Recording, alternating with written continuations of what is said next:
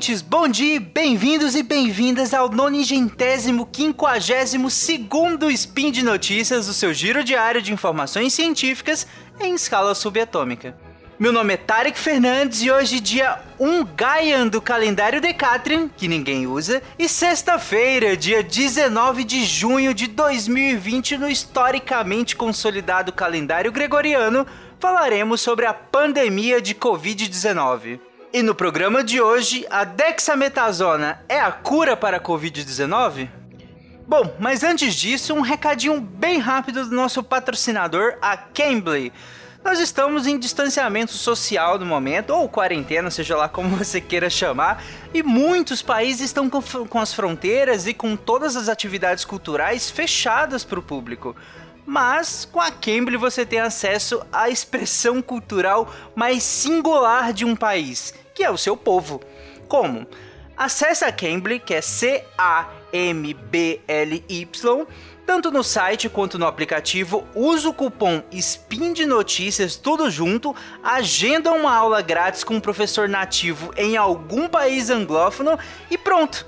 O mais legal é que você pode aprender inglês conversando com ele e trocando figurinhas sobre praticamente qualquer assunto do seu interesse, inclusive expressões culturais. Então vai lá, gente, acesse a Cambly. Speed Notícias.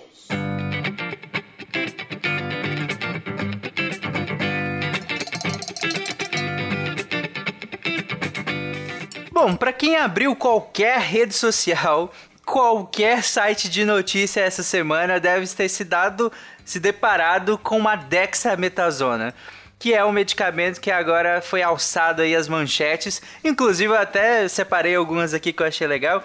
Por exemplo, essa Covid-19, dexametasona pode ter me salvado, diz paciente que testou a droga.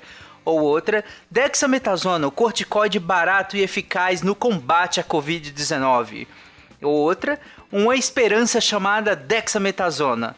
Dexametasona em dose por 10 dias é saudada como uma boa notícia em dia histórico. E assim sucessivamente, várias manchetes aí exaltando a dexametasona. E aqui eu não tô falando que elas estão completamente erradas nem nada, eu só achei divertido ter o nome de um medicamento e, e tratado dessa maneira, como se fosse a cura e tudo mais. Mas enfim, vamos discutir isso mais pra frente. Primeiro, para vocês entenderem, o que, que é a dexametasona? A dexametasona ela é um anti-inflamatório esteroidal. Para quem ouviu meu spin recentemente sobre anti-inflamatórios não esteroidais, que vai estar tá linkado nesse episódio aqui também, aliás, tudo que eu falar vai estar tá lá no, no post é, vai, entender, vai lembrar que lá eu falei sobre um tipo não esteroidal. E aqui eu já vou falar sobre um que é esteroidal, que como a dexametasona, porque ela é um corticoide. Mas antes vamos entender, vamos lembrar que a gente tem uma glândula no nosso corpo chamada suprarrenal. Ela se chama suprarrenal porque ela anatomicamente está acima do rim nos humanos. Por isso que ela é chamada de suprarrenal. Ela produz alguns grupos de hormônios a partir do colesterol. Então ela produz três grupos de hormônios na, na parte mais cortical dela, na parte medular, que é a do meio, é outro tipo. Mas aqui a gente vai focar na parte que é mais cortical dessa glândula, ou seja, na parte mais externa dela, na cap... quase como uma capinha dela, por assim dizer. Então ela vai produzir três classes, que são os esteroides sexuais, eu acho que quase todo mundo conhece, os mineralocorticoides que são hormônios para justamente envolvidos no metabolismo mineral do corpo, principalmente a questão do sódio. E os glicocorticoides, que é o que a gente vai mais falar aqui. Os glicocorticoides, eles estão envolvidos no metabolismo de carboidratos e de proteínas, e de vários outros metabolismos, mas principalmente nesse sentido. Eles são produzidos sob estimulação de um outro hormônio chamado ACTH, ou hormônio adrenocorticotrófico, o próprio nome dele já diz o que, que ele faz: adreno de adrenal, que é outro nome para glândula suprarrenal, corticotrófico, porque ele vai estimular a produção de hormônios dessa, uh, do córtex dessa glândula. Por isso que ele chama hormônio adrenocorticotrófico. Esse hormônio ele é produzido e liberado pela hipófise. A hipófise é aquela glândula que fica lá na base do cérebro. Então ele tem uma regulação lá pelo hipotálamo e pela hipófise, é liberado lá no ACTH que vai estimular a suprarrenal a liberar esses glicocorticoides, esses outros hormônios que eu acabei de falar. Mas quando que ele é liberado?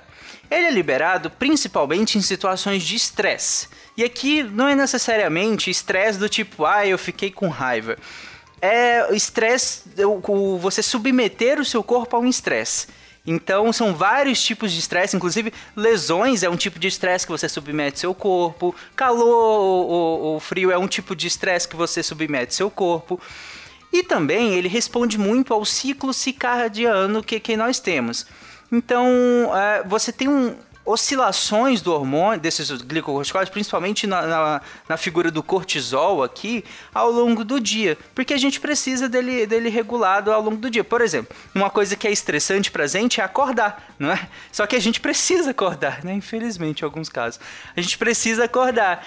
E aí você tem um pico de cortisol justamente ali no início da manhã ele vem aumentando um pouquinho já no final da noite e no início da manhã ele vai começar, ele vai ter um pico, que é o momento mais ou menos em que a gente acorda e começa a fazer nossas atividades, né? E aí, no período da noite, ele começa a diminuir para que a gente comece a entrar no estado de sonolência e vá dormir em seguida. Nós temos receptores para o cortisol no corpo praticamente inteiro. Então ele tem funções completamente diversas no corpo. Eu vou citar algumas só para vocês terem noção, até porque quando a gente estiver falando da, na, dos efeitos colaterais desse medicamento, vai ser interessante lembrar disso.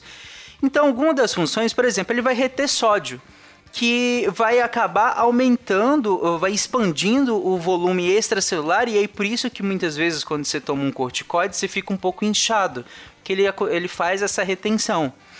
Além disso, ele vai aumentar a excreção e diminuir a absorção de cálcio. Então, além de promover a excreção de cálcio, ele diminui a absorção dele lá no intestino quando você se alimenta de algo rico em cálcio, por exemplo. Ele vai diminuir essa absorção ele vai aumentar a produção do seu suco gástrico também e diminuir a produção, inclusive, do muco que protege o seu, o seu estômago. Então ele aumenta a produção do suco gástrico, que é ácido, e diminui a proteção que você tem. E aí você pode imaginar alguns problemas em decorrência disso, né? A outra coisa, ele vai inibir a síntese de colágeno e diminuindo a síntese de colágeno, ele vai ter uma série de impactos dermatológicos. Além disso, vai prejudicar o processo de cicatrização, que a gente também vai falar um pouquinho mais para frente. Além disso, ele aumenta o efeito proteolítico e também de quebra de gordura, porque ele vai, ele vai querer mobilizar essas proteínas e essa gordura, já que a gente está sob estresse de modo geral ele vai aumentar a mobilização de glicose e aí vai aumentar a quantidade de glicose que você tem circulante também. E vai também aumentar a deposição no fígado por, é, dessa glicose e ele vai tornar o sistema cardiovascular um pouco mais sensível às catecolaminas. Catecolamina, por exemplo, a adrenalina, a dopamina, ele acaba tornando o sistema cardiovascular mais responsivo a essas moléculas, né? incrementando o sistema cardiovascular. Então, a dexametasona ela é uma versão sintética desse glicocorticoide natural que a gente está comentando. Todas essas funções desse glicocorticoide, a dexametasona, por ser uma versão sintética, também vão mimetizar. E ela é um, é um corticoide muito potente. A gente tem vários outros corticoides também, né? A prednisonona e tudo mais. Mas a dexametasona, ela é um corticoide muito potente e de ação prolongada também. E ela está na lista de medicamentos essenciais da OMS desde 1977. Ela não, é, ela está fora de patente, disponível no mundo todo. Por isso que ela é um esteroide barato e de fácil acesso, né? E a terapia com glicocorticoide, ela geralmente é empregada em muitas situações. Sério, muitas mesmo. Incluindo aqui doenças inflamatórias, doenças autoimunes, doenças alérgicas, transplantes, doenças inflamatórias de modo geral, tipo a asma, rinites alérgicas, é, doenças dermatológicas, dermatite atópica, artrite reumatoide, que é uma autoimune, doenças inflamatórias intestinais. Então são uma gama, e olha que eu só citei poucas, gente, acreditem. Tem um gama, uma gama enorme de, de condições que a gente pode usar é, glicocorticoides é, pra, no tratamento, né? Mas como que ele age de fato?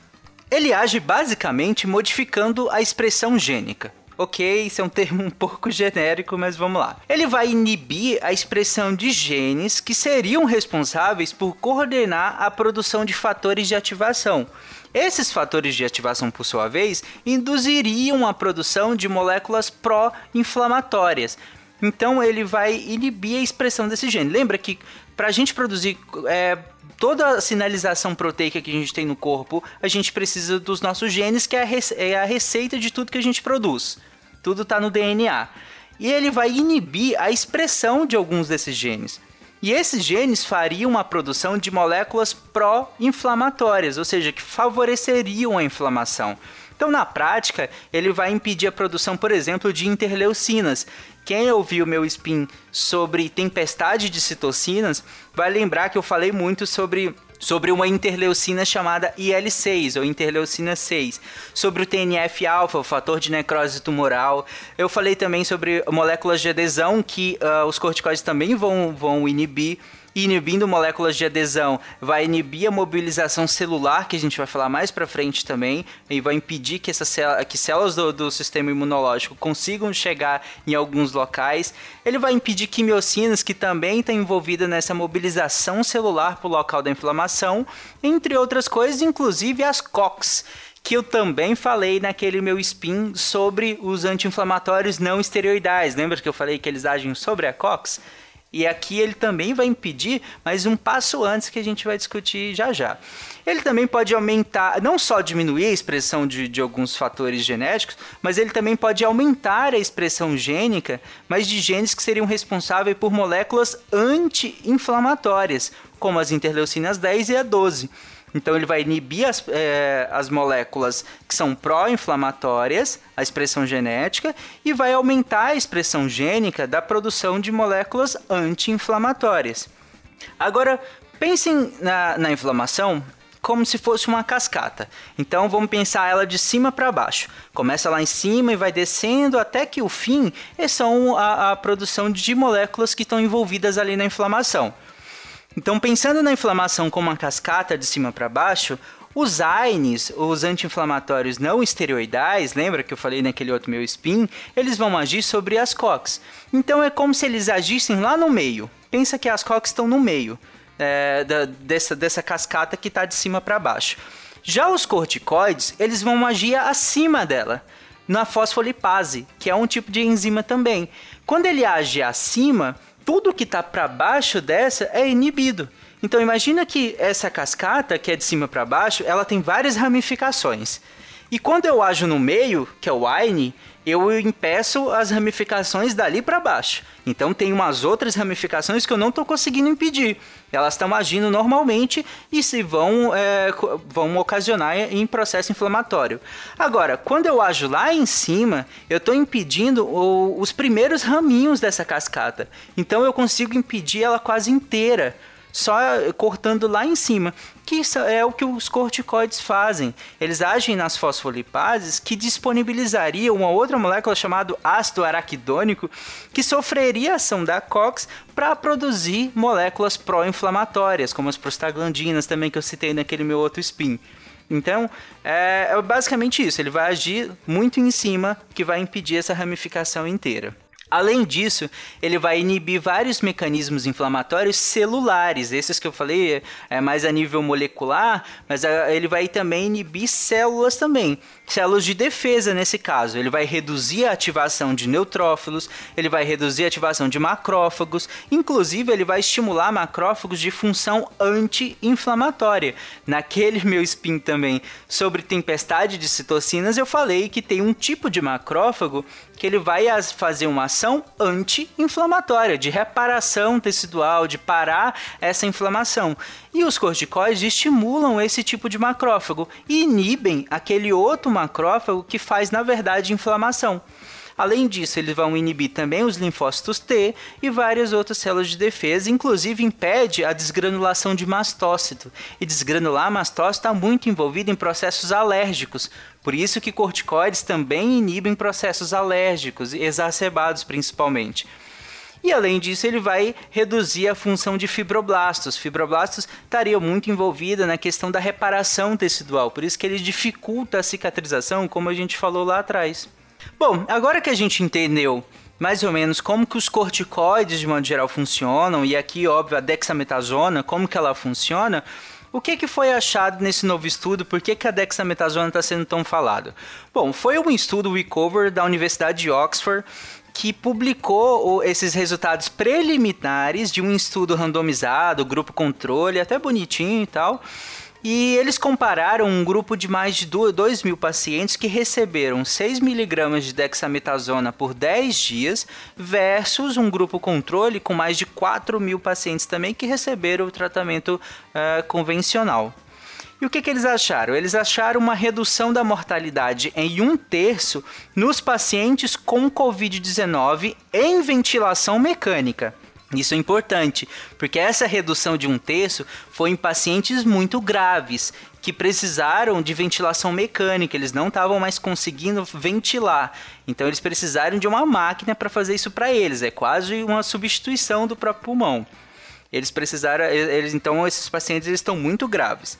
Outra coisa que eles acharam foi uma redução da mortalidade de um quinto, ou seja, de 20%, nos pacientes que necessitaram de oxigênio mas que não estavam em ventilação mecânica. Ou seja, eles não estavam conseguindo mais saturar, eles não estavam mais conseguindo colocar oxigênio dentro do sangue para poder circular no corpo, mas também não estava ao ponto de precisar de uma ventilação mecânica. Então, o que, que eles estavam recebendo? Eles estavam recebendo esse oxigênio concentrado, mas não estava precisando ventilar. Eles estavam é, numa situação é, complicada, mas não estava tão grave quanto quem estava recebendo ventilação mecânica.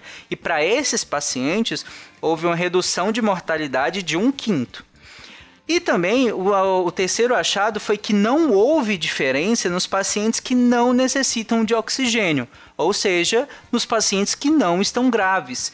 Nos pacientes não graves, não teve eh, diferença entre o grupo que estava recebendo e o grupo controle. Isso tudo foi publicado, esses resultados, por meio de nota. Então não foi um estudo científico publicado, foi uma nota que foi publicada pela Universidade de Oxford, a, a imprensa, e que divulgava os dados, e esses dados não estão ainda não estão completos também. Não foram, esse estudo não foi avaliado por pares, não sofreu aquele todo aquele escrutínio científico que a gente vem falando em vários spin de notícias sobre esses trabalhos científicos mas já é, já é um trabalho muito bom. E na verdade, gente, a dexametasona, os corticoides, eles vêm sendo usados já faz algum tempo. É, vários protocolos de vários hospitais já incluíam corticoides no, no, tratamento. O que esse estudo traz pra gente, principalmente depois que ele for revisado e tudo publicado de fato, ele traz a base científica para a gente continuar usando mas na verdade é, a dexametasona, o corticoide já vinha sendo usado. Por, por que, que ele vinha sendo usado? Porque ele tem um, um, vasto uso para coisas muito parecidas. Então é, é, o que a gente chama de, por exemplo, de plausibilidade biológica.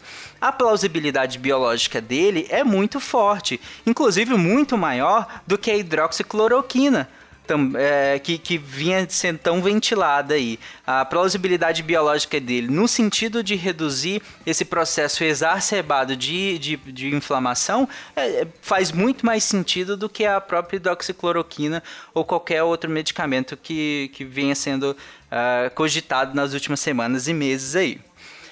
Mas por que que ele funciona para essas pessoas que estão muito graves, mas não funcionaria para essas pessoas que não estão graves, como esse estudo demonstrou.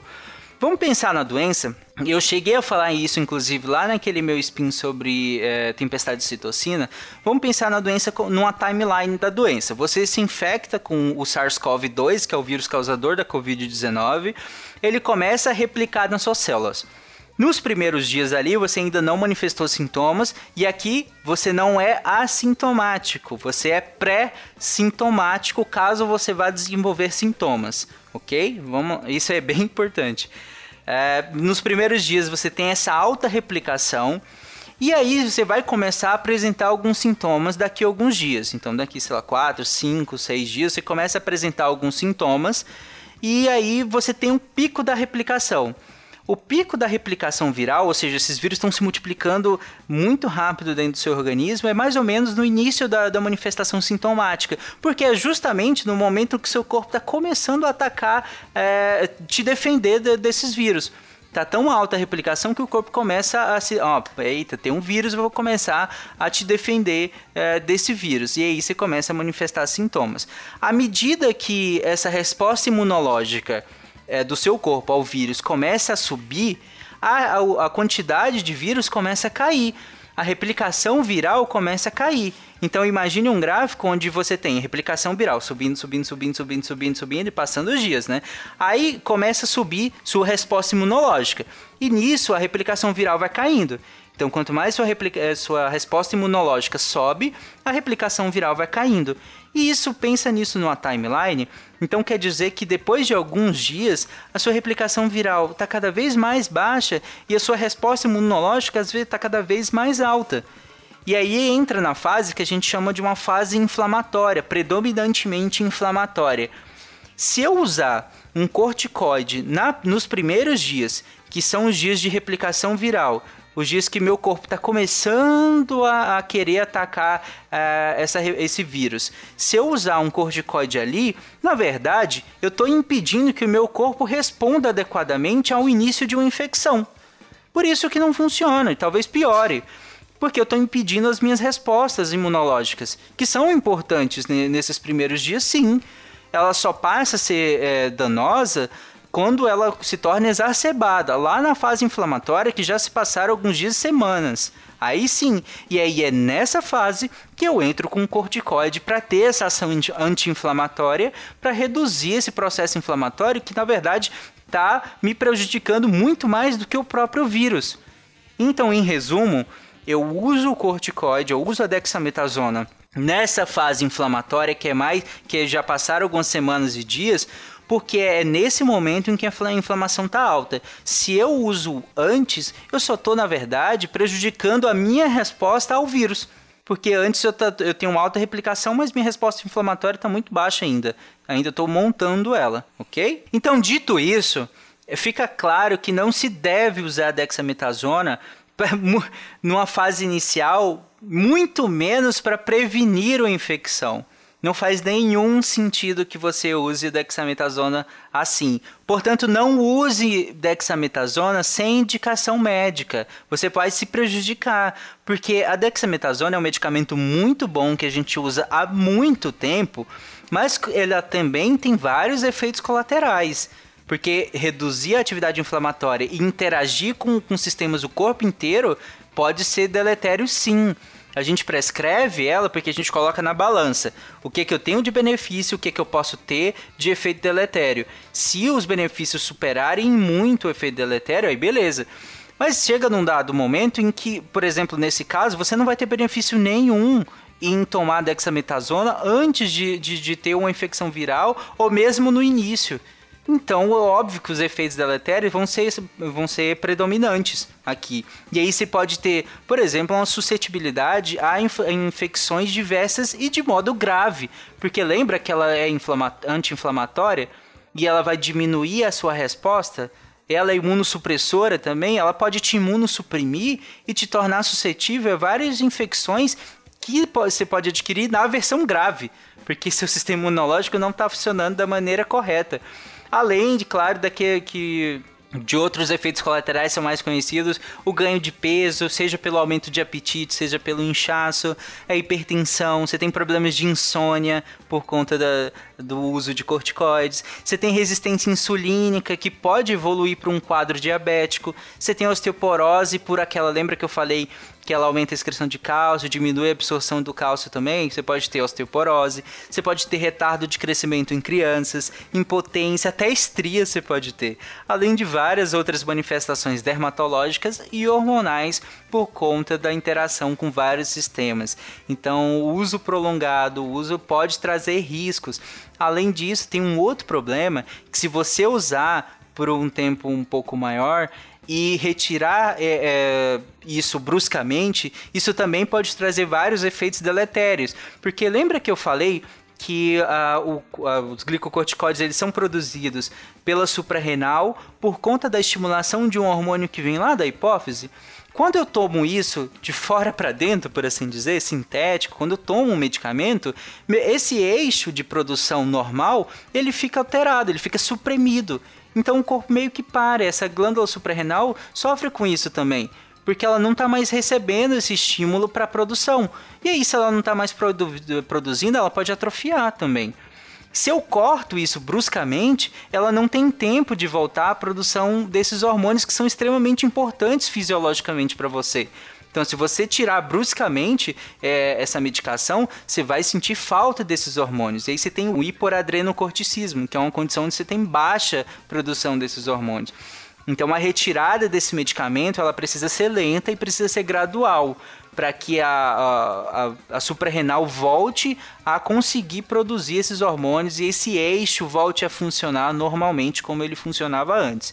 Então, gente, a mensagem que fica é a dexametasona é a cura para a Covid-19? Não, nem de longe. Ela sim é um ótimo medicamento, sim pode ajudar muito em reduzir a mortalidade de pacientes graves, isso é muito bom, é, pensando, claro, no pior desfecho de todos, que é a própria morte mas não é a cura para Covid. Não comprem dexametasona só porque você viu na manchete de algum lugar ou porque um fulano indicou que você comprasse, tá? Bom, e por hoje é só. Eu lembro que todos os links dos spins comentados nesse spin estarão na postagem desse episódio, inclusive vários outros spins que eu venho fazendo com a temática da pandemia, alguns temas um pouco adjacentes aqui e ali, mas que são dentro dessa macro temática, por assim dizer. E entra lá no post comenta se você ficou com alguma dúvida sobre o que eu falei, comenta lá também. Se você quer que eu aborde algum tema específico, comenta lá também. E é isso, lembre-se de usar fio dental, amar os animais e comer beterrabas. Tchau, gente, um abraço e até amanhã.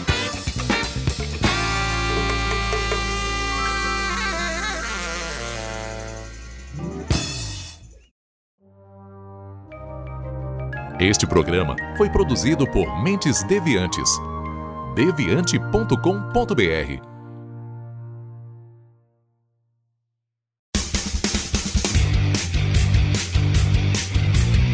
Cortes, edição de podcast.